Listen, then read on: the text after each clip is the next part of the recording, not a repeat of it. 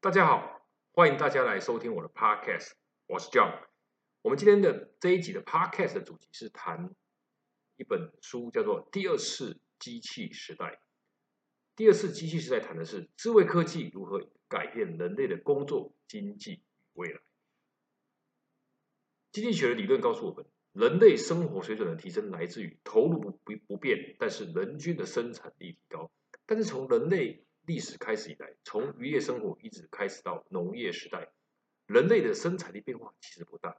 最大突破点是在一七九五年瓦特发明蒸汽机以后。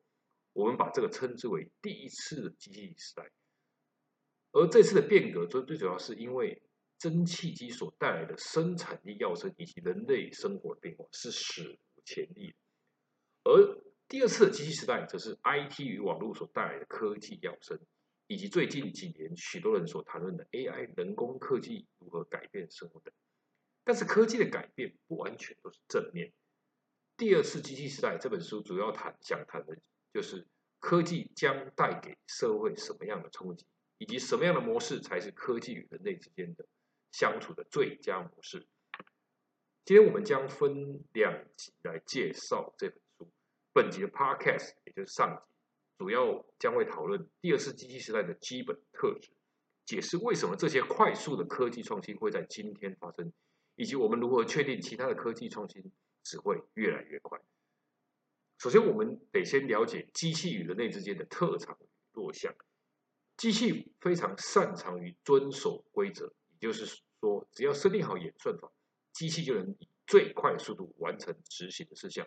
例如，透过大量的资料库累积，Google Translate、Google 翻译就可以最快速的找出最佳的翻译方式。但是，人类则是擅长于判断各种的视觉现象，并且做出。适当的决策，这一点则是机器的弱项。例如，iRobot 扫地机器人，它可以把地板上的灰尘清得干干净净，但是无法做到当主人吃完食物的时候，主动的整理作弊餐盘，因为机器缺乏敏锐的感官。听完了人类与机器的强弱相分析，难道机器就真的持续的落后于人类吗？答案是否定的。实际上，这主要归功于半导体科技的大幅不断的翻倍成长。这个进步的规律，我们把它称之为摩尔定律。但是实际上，摩尔定律仍然低估了成长速度，因为半导体业有着勤奋的工程师，不断的透过努力研究，不断的成功的挑战物理的限制。我们也可以把这样的成长形态称之为指数型成长。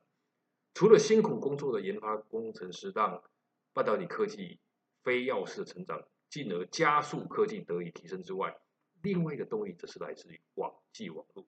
在过去的公司，如果要进行研发工作，往往仅限于公司内的实验室进行。但是到了网络时代，群众的力量往往成为研发与改善的推进力量。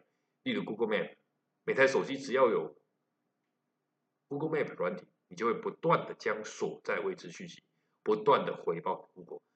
而只要有一个区域内回报位置的人够多，Google 公司就能从数据中得出结论，例如当地的一个塞车程度，靠着众人的力量改善 Google Map 的导航功力，又或者是说，网络过程中不断的有热心的网友分享的各式各样的秘诀，这些都不是促进科技的高速提升的的动力。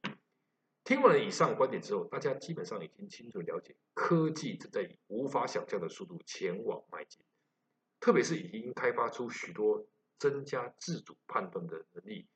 各位已经做好而且系上安全带了吗？欢迎来到第二次机器时代所带来的各项变革。以上是我今天的 Podcast，谢谢大家的收听，谢谢。